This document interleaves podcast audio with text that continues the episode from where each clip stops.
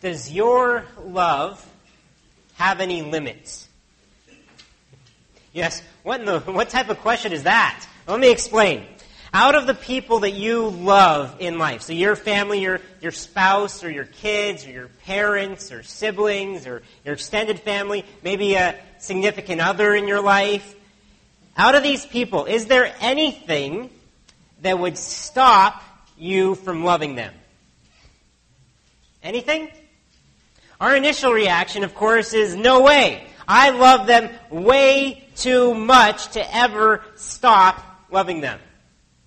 That's good that you feel that way. It really is. It's a good thing. I don't know if that's true.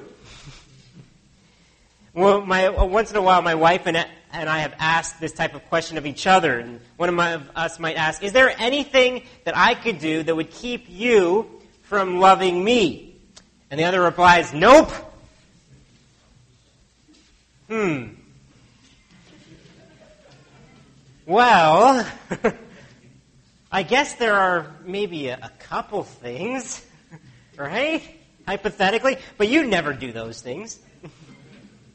Now, there might be only one or two things that would take away your love for someone, and they might be unimaginable things, unthinkable, extreme, crazy things. But the fact is, if they did a couple unthinkable things, your love may run out for them. My point is this that even the best and highest forms of human love do seem to have limits. Now, I want you to think beyond that kind of love, beyond romantic love or familial love, and think about the way that we treat other people in our lives. Just the way we treat everyone we meet, lovingly or unlo- unlovingly. Do you have a limit on who or how you love? Are there people that you cannot imagine ever loving? It's easy for us to love our families or our friends, but we don't necessarily ro- love random other people in our lives. The people next door, our fellow students or coworkers, our bosses, our teachers. We don't necessarily love these people.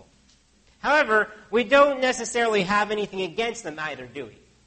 So, really, it's not like we have a limit on loving them.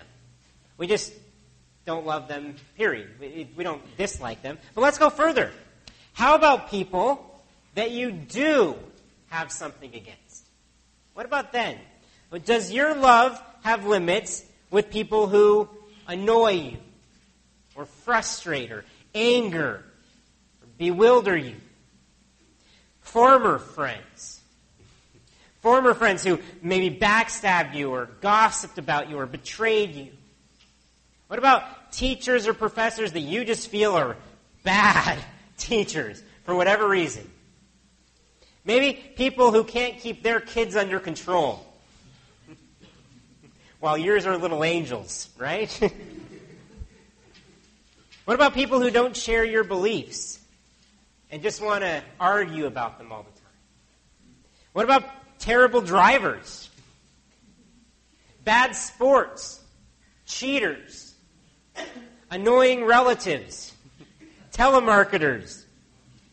What about people who are into certain types of sins that you just can't stand? What about ex boyfriends or girlfriends? Or ex husbands or wives? I have a feeling that we definitely have limits to our love when it comes to these people. Right? Let's go one final step further to people that you don't necessarily personally deal with, or maybe people that you don't even know, but for some reason you got something against them too. Think about maybe heartless politicians who you don't agree with, or greedy business people, or hypocritical Christians, or maybe hostile atheists, druggies, alcoholics, racists, gangsters, scam artists, spammers, prisoners, criminals of the worst kinds, rapists, child abusers, terrorists, school shooters. One final time. Does your love have any limits? You love these people? Can you love these people? Now that I've gotten you angry thinking about all these people, let's pray. I think we need it, okay? you bow your heads with me. Heavenly Father, as we come to your word today, I pray that you would open our hearts to see how much you love us and how much your love for us should impact the way that we live and the way that we relate to those in our lives. I pray that you would just empower us with a supernatural love from your Spirit to love even those who hate us. We pray this in Jesus' name. Amen. So if you would take your Bibles, please turn with me to Luke chapter 6. Luke chapter 6, verse 27 is where we'll be starting today. If you have a Pew Bible from the pew in front of you, it's on page 862. 862. So last week, we began to look at one of Jesus' most famous sermons. And as he began this sermon, Jesus had some unbelievably encouraging words for his disciples who were going through some humanly challenging times, or that they would be going through these times as well. And back in verse 20 of Luke chapter 6, he said this, and he lifted up on his, lifted up his eyes on his disciples and said, Blessed are you who are poor, for yours is the kingdom of God. Blessed are you who are hungry now, for you shall be satisfied. Blessed are you who weep now, for you shall laugh. Blessed are you when people hate you, and when they exclude you, and revile you, and spurn your name as evil on account of the Son of Man. Rejoice in that day, and leap for joy, for behold, your reward is great in heaven. For so their fathers did to the prophets. These are very encouraging words. On the opposite hand, he was grieved by the humanly successful. And we see this in verse 24. But woe to you who are rich, for you have received your consolation. Woe to you who are full now, for you shall be hungry. Woe to you who laugh now, for you shall mourn and weep. Woe to you when all people speak well of you, for so their fathers did to the false prophets. The big idea of this section, both extremes, the positive and the negative, the big idea was that God's kingdom reverses human ideals by blessing those who realize their need for Him instead of those who are self sufficient. God's kingdom reverses our ideals. And in this, we saw that our attitudes regarding success and ideals have to be reversed. We've got to change them. We have to change our beliefs about money and food and entertainment and persecution. We can't think the way that the world thinks anymore because we're part of this reversal, grand reversal. And this kingdom reversal is going to continue in the, into the next part of Jesus' sermon. But Jesus is going to move from our attitudes and our beliefs into very practical action in these verses. Not only do we need to reverse the way that we think, we have to reverse the way that we live, the way that we relate to others. And Jesus wanted his followers to live in a radically different way than the world. Let's see what this type of reversal looks like starting in verse 27. Says this But I say to you who hear, love your enemies, do good to those who hate you, bless those who curse you, pray for those who abuse you. To one who strikes you on the cheek, offer the other also. And from one who takes away your cloak, do not withhold your tunic either. Give to everyone who begs from you, and from one who takes away your goods, do not demand them back. And as you wish that others would do to you, do so to them. We'll stop there for now.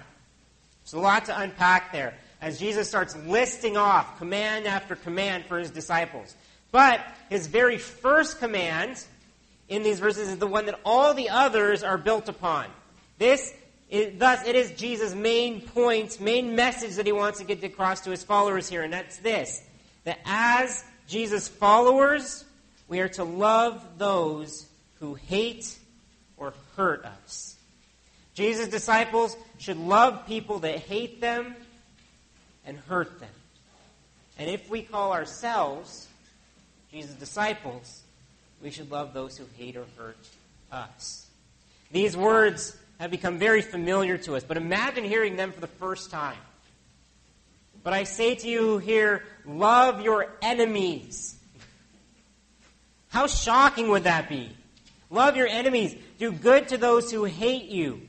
Bless those who curse you. Pray for those who abuse you. Can you even imagine how shocking that would be?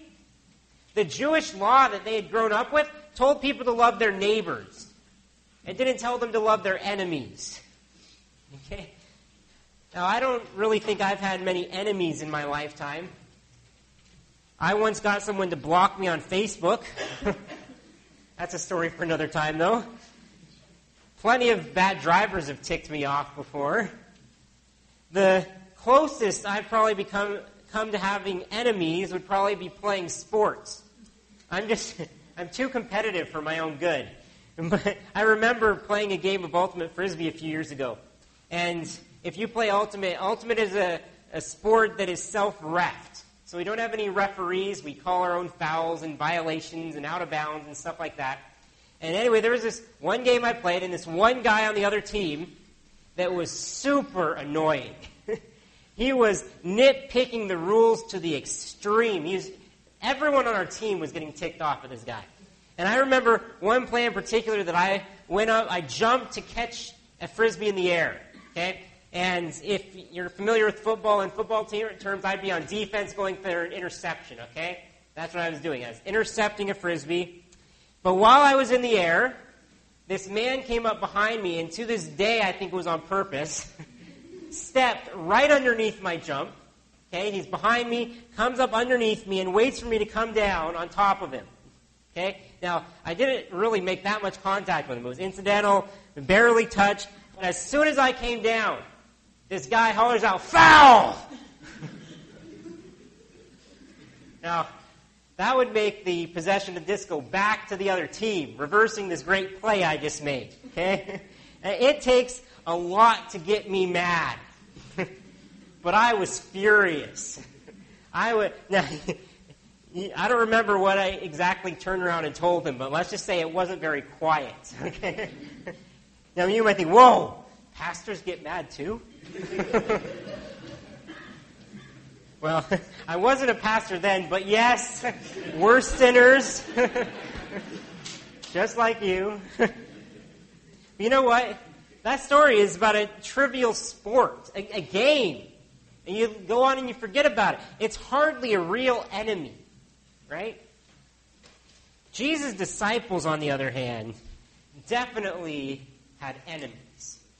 As Jews, they had enemies from the occupying foreign empire of Rome.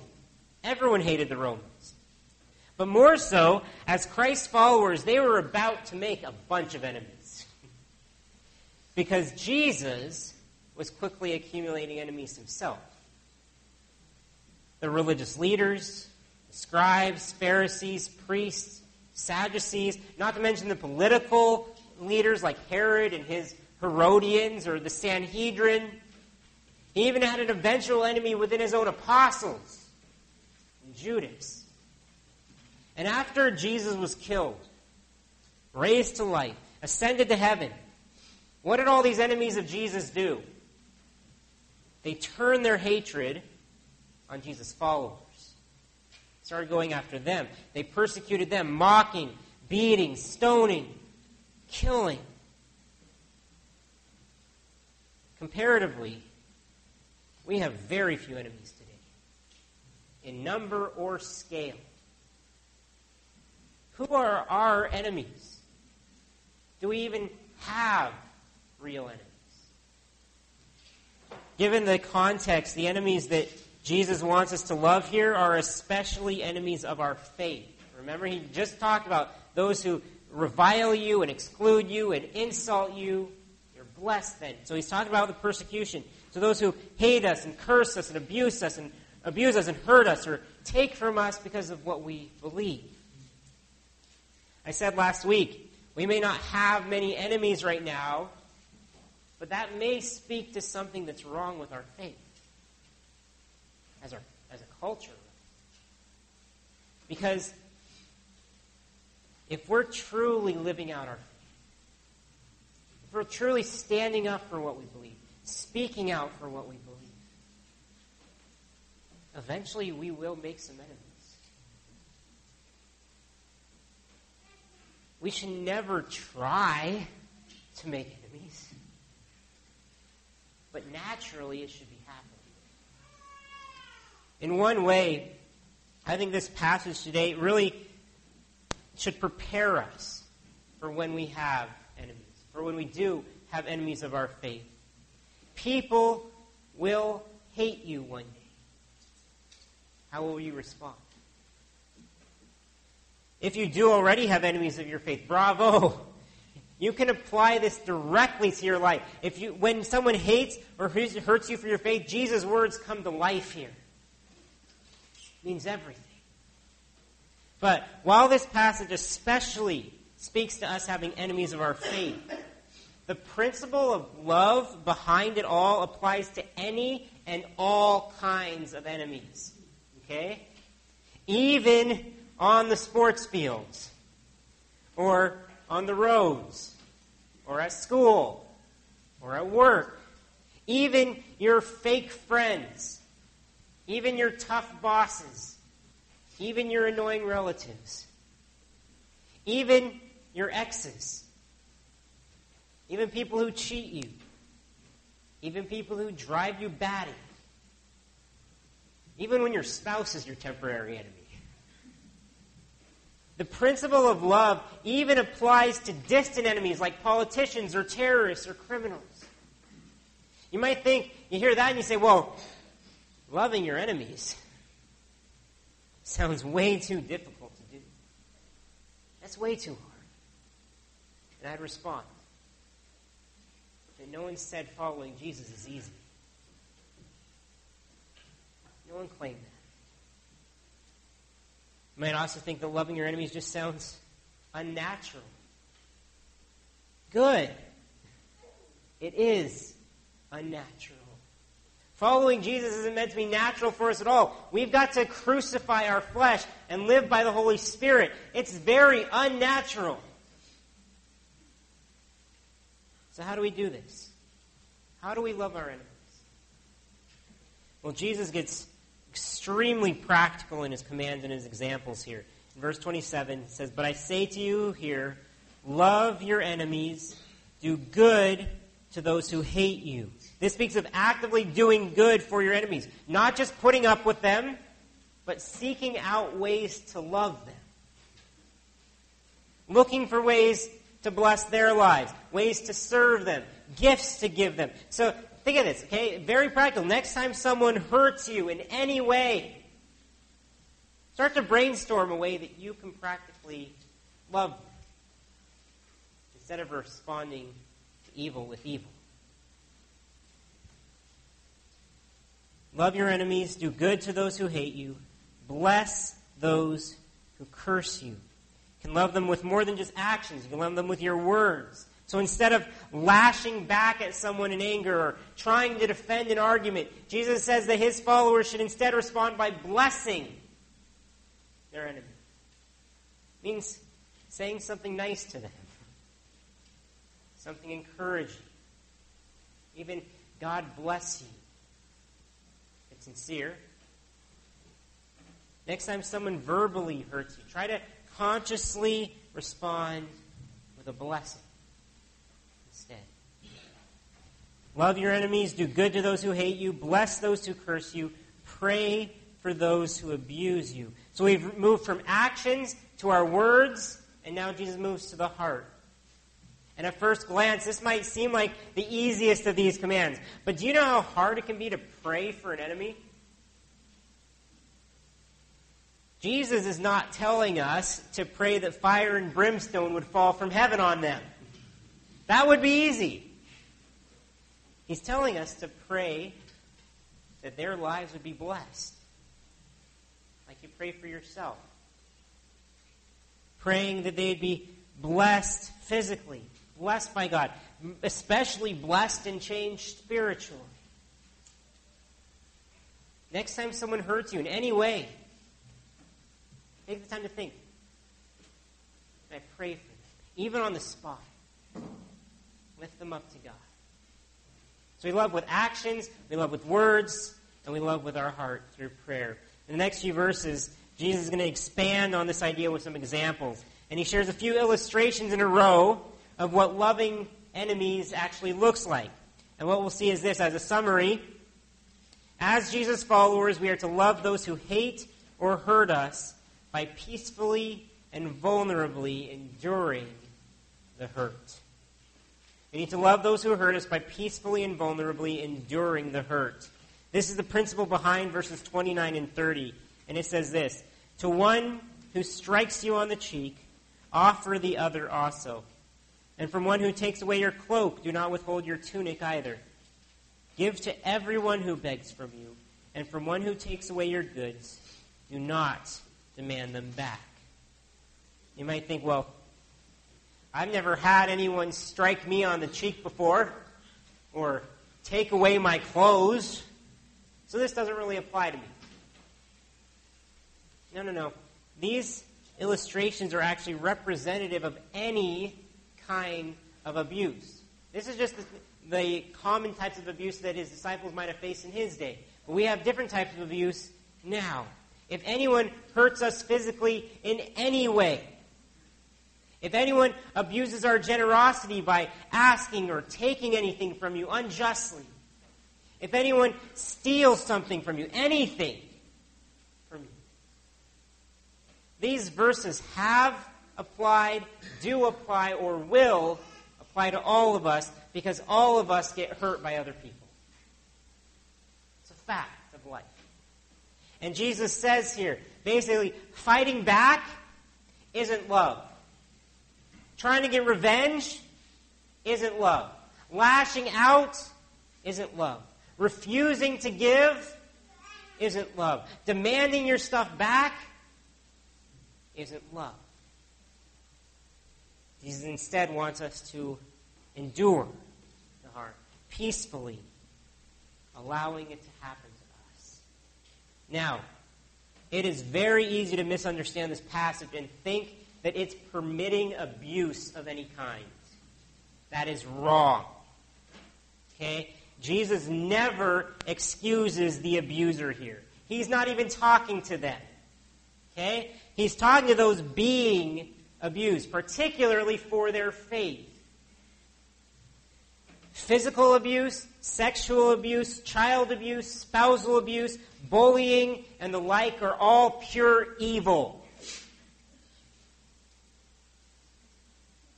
There is no excuse for abusing another human being made in God's likeness. None. If there's someone, if, if you abuse someone in your life, shame on you. All I'll say is God is going to judge you. If you are being abused by someone else. You need to get help. You really do. What this passage would tell those suffering any kind of abuse is that somehow we're still to respond in love.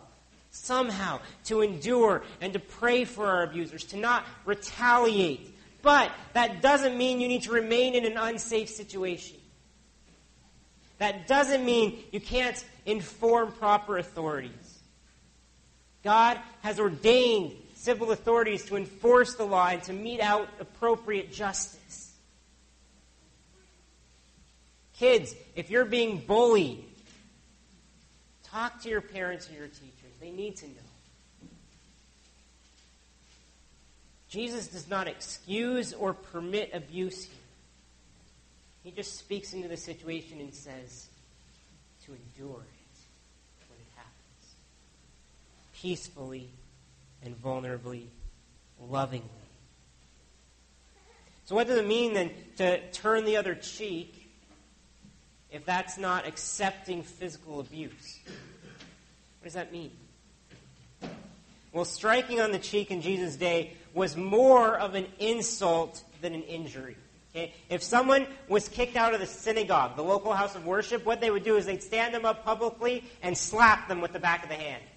Okay? So eh, you're, get, you're being rowdy in the synagogue, you get humiliated publicly. It was meant more to humiliate than to hurt you.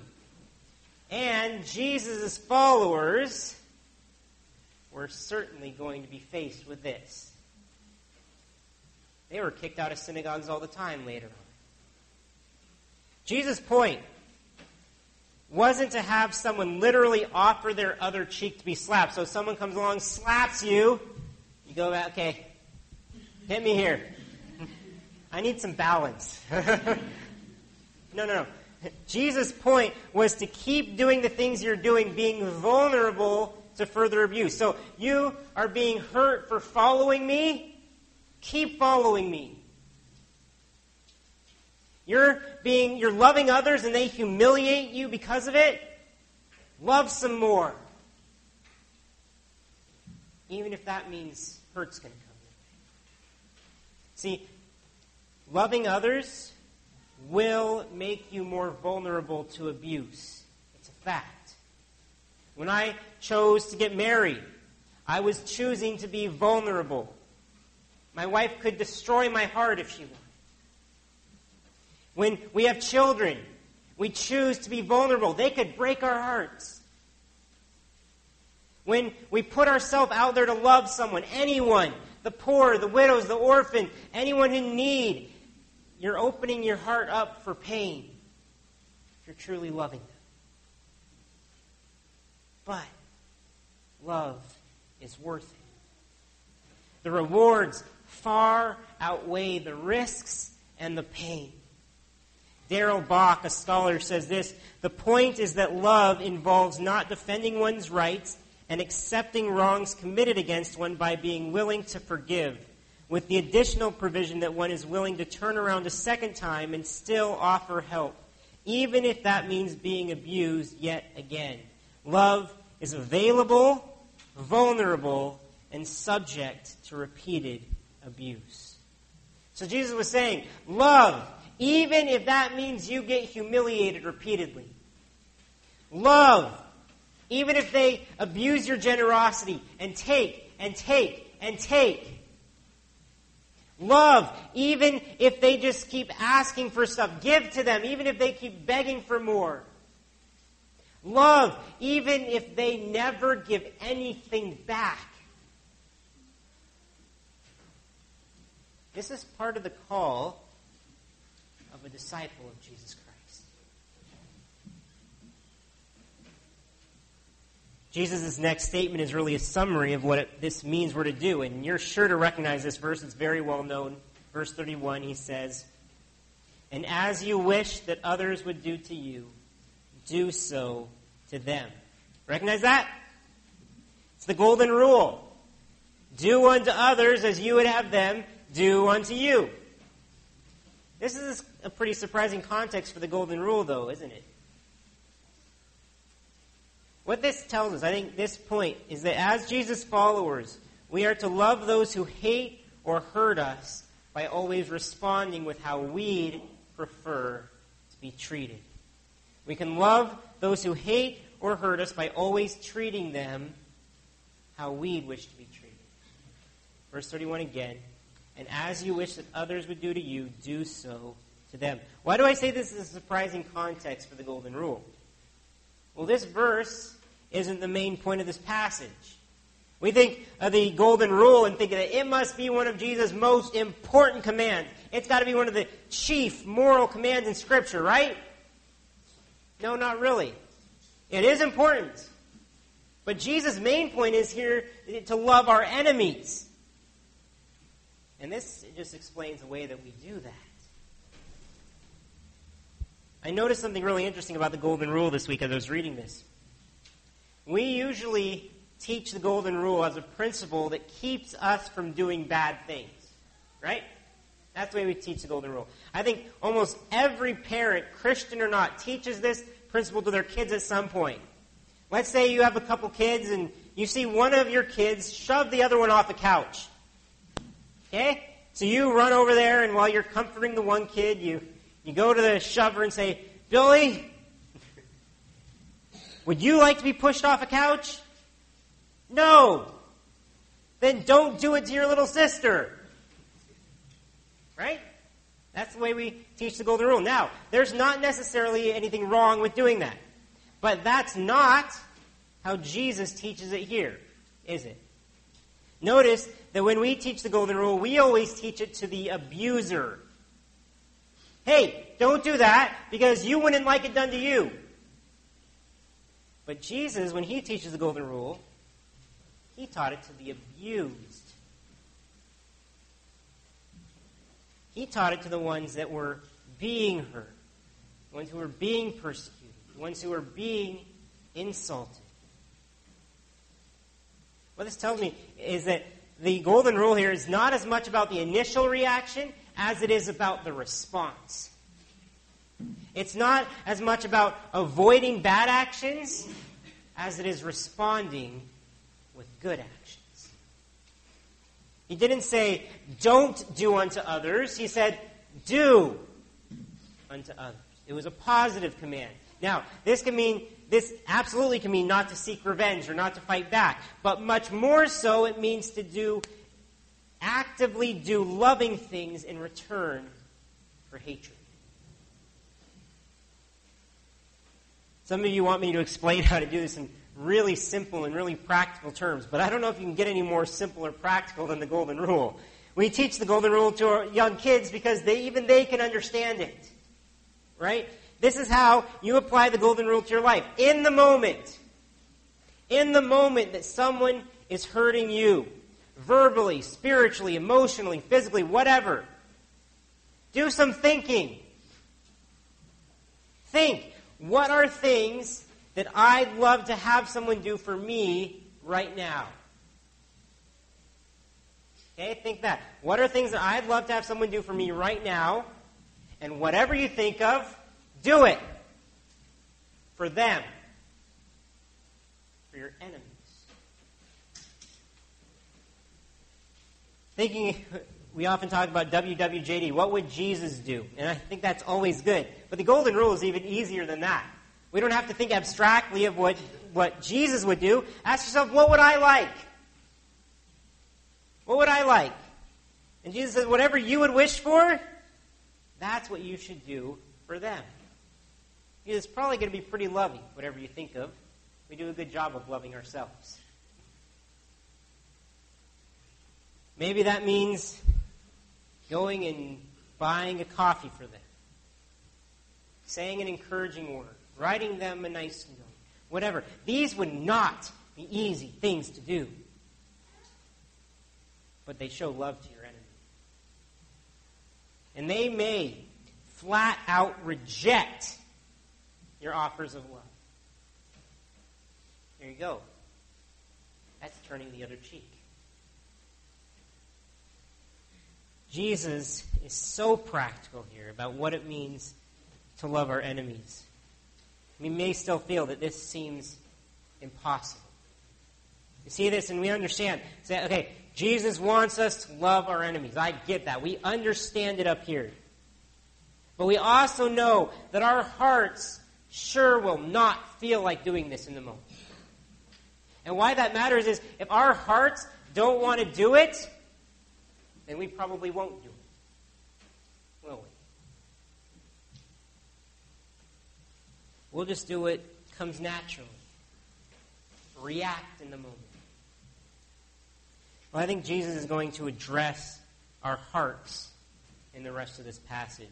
In the verses that follow, he gives two major reasons why our hearts should want to do this. Why should we actually put up with people's stupidity and annoyingness and mockery? Why should we patiently endure opposition or hatred or humiliation? Why should we do that? Why should we actually actively love people when they hate us?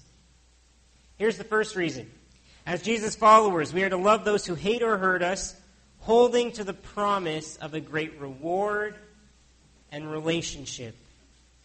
Jesus' promise of a great reward and relationship should provide motivation for us to love our enemies. Here's what I could tell you today. By loving your enemies, things could get better. Right? Your response may end up changing your enemy for good. They may see it, be blown away, and wow, something about this person. They could even become a Christian. They could join your church, become great friends. History is littered with stories of enemies becoming friends because of some kindness that is shown. So I could tell you this today. After all, it could happen. But I am not going to promise that for you. I'm not going to promise that. Why? Because Jesus doesn't promise fact is, things may not get any better. Things may even get much worse. Your enemies may only double up their hatred and abuse. Our world's rule seems to be do good to others, so they will do good to you. Jesus' command was to love for love's sake, not for a return's sake. Well, we're like Pavlov's dogs, and God knows that rewards do motivate us. And so, in His grace and abundant blessings, He holds out some rewards for us. And that's what He's going to do in this passage. But first, He points out the futility or the folly of trying to earn earthly rewards for our love. Verse 32 says, If you love those who love you, what benefit is that to you? For even sinners love those who love them. And if you do good to those who do good to you, what benefit is that to you? For even sinners do the same. And if you lend to those from whom you expect to receive, what credit is that to you? Even sinners lend to sinners to get back the same amount. You get what Jesus is saying? He's saying that if we only do what's natural for us, only loving those who love us back, then really there's no benefit or credit for us. You're not going to get any rewards from God for loving people who love you back. Why? Because everyone does this. It's natural. Even most unbelievers or sinners, as he says here. This isn't a mark of a disciple, it's a mark of a human being. Loving those who love you doing good to those who do good to you, lending to those whom you expect to receive. That's natural.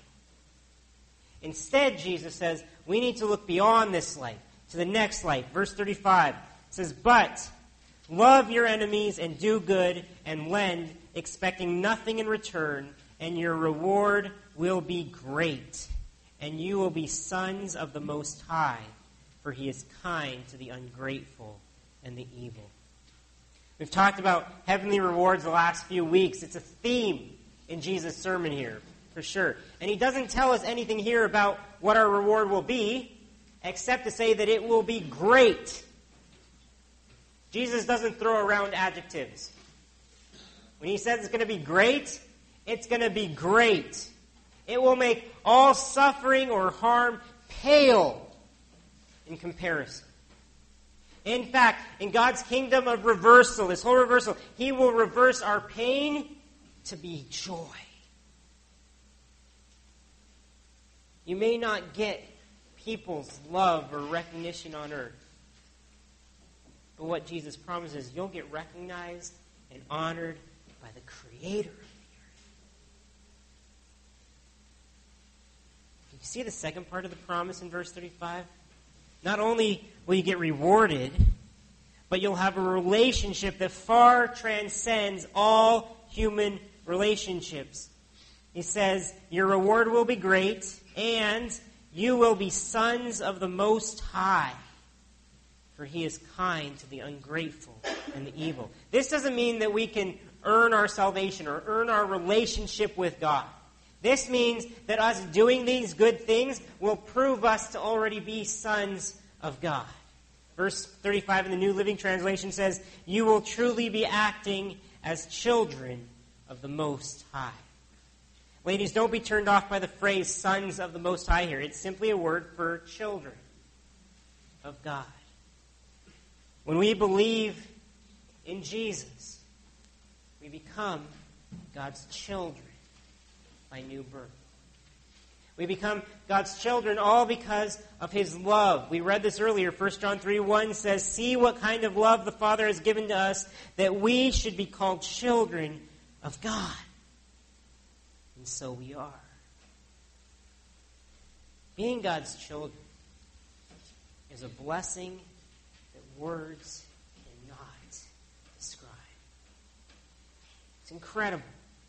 And this incredible relationship should really be reflected in the way that we live. It should give us boldness. After all, what can the world actually do to a child of the living God? What can they do? Psalm 118, 6 to 7 says, The Lord is on my side. I will not fear. What can man do to me? The Lord is on my side as my helper. I shall look in triumph on those who hate me. The worst that those who hate you can do is kill you. That's the worst. But really, that doesn't even kill you.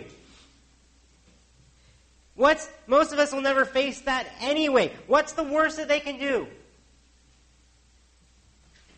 No matter what the world does to hate us, insult us, reject us, or abuse us, they can never take away the powerful relationship that you have with God as His child. They can never take that away. And let me ask you this what happens when a father sees someone beating up his child?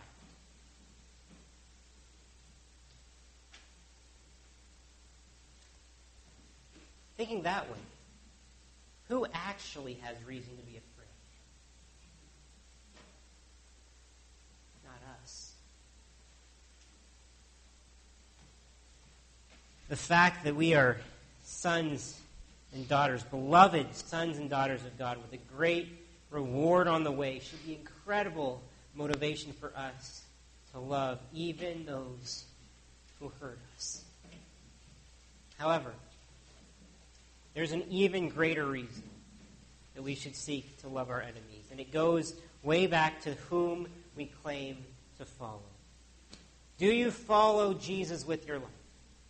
You follow Jesus with your life? If you do, then you're charged to follow his example. And this is what we're going to see in the final verse here that as Jesus' followers, we are to love those who hate or hurt us because God first loved people who hated and hurt him.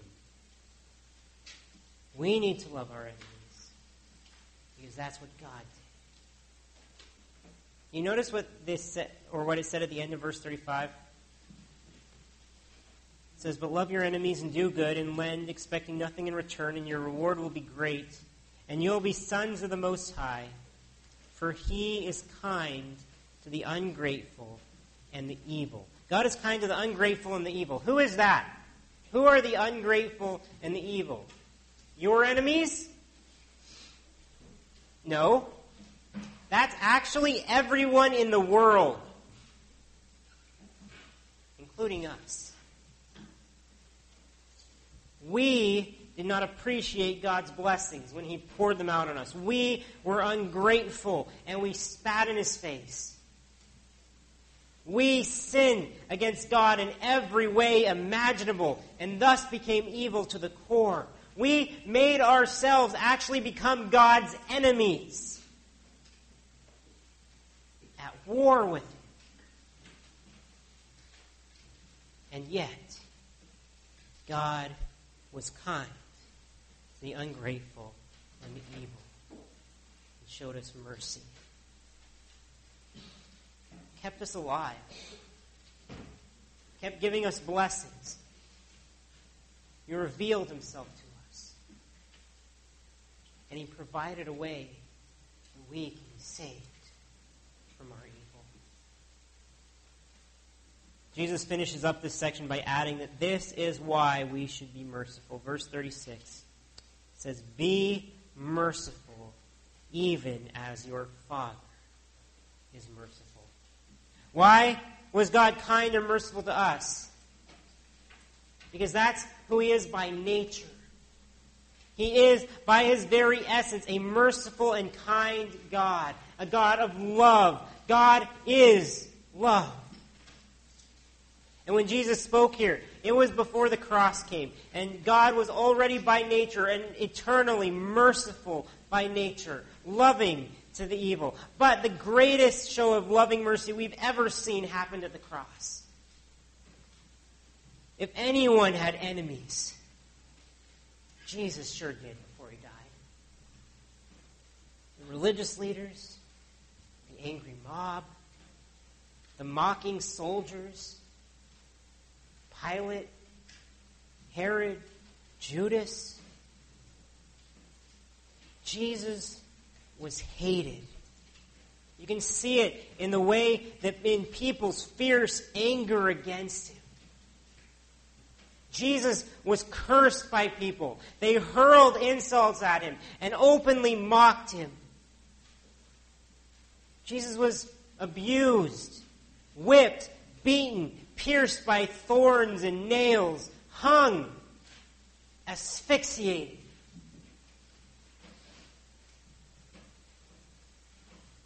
They struck him in his face, humiliated. They took his clothes, all of them. They demanded of him, abused his generosity, took everything he owned. And what did he do? What did he do? He peacefully and vulnerably endured the hurt. He followed the golden rule, loved his enemies through it all, still dying for them. He held on to hope as God's Son who was promised a great reward.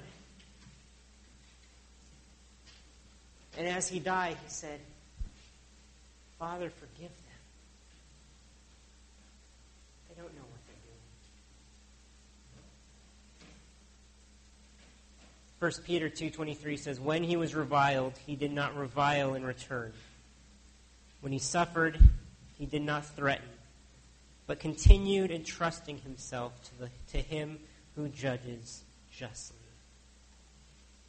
because he entrusted himself to his Father. The Father saw him through it all, and the Father raised him back from the dead and exalted him in heaven. And there Jesus still stands mercifully offering new life to the evil and ungrateful like you and me.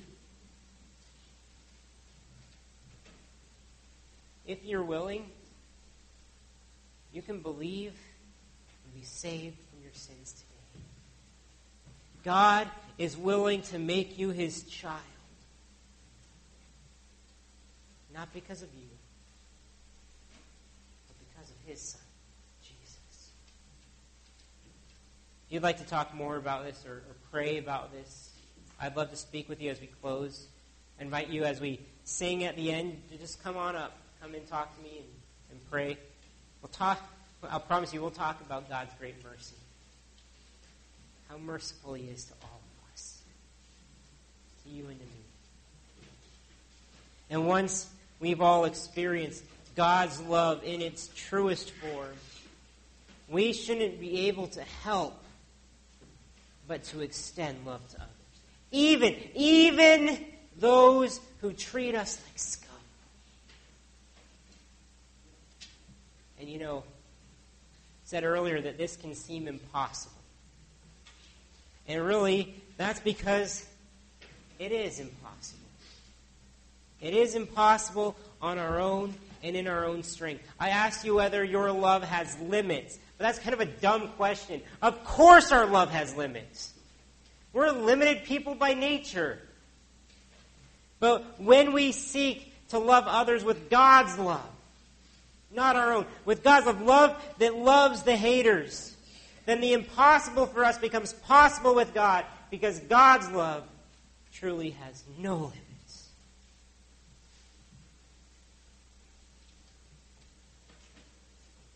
For he is kind to the ungrateful and the evil.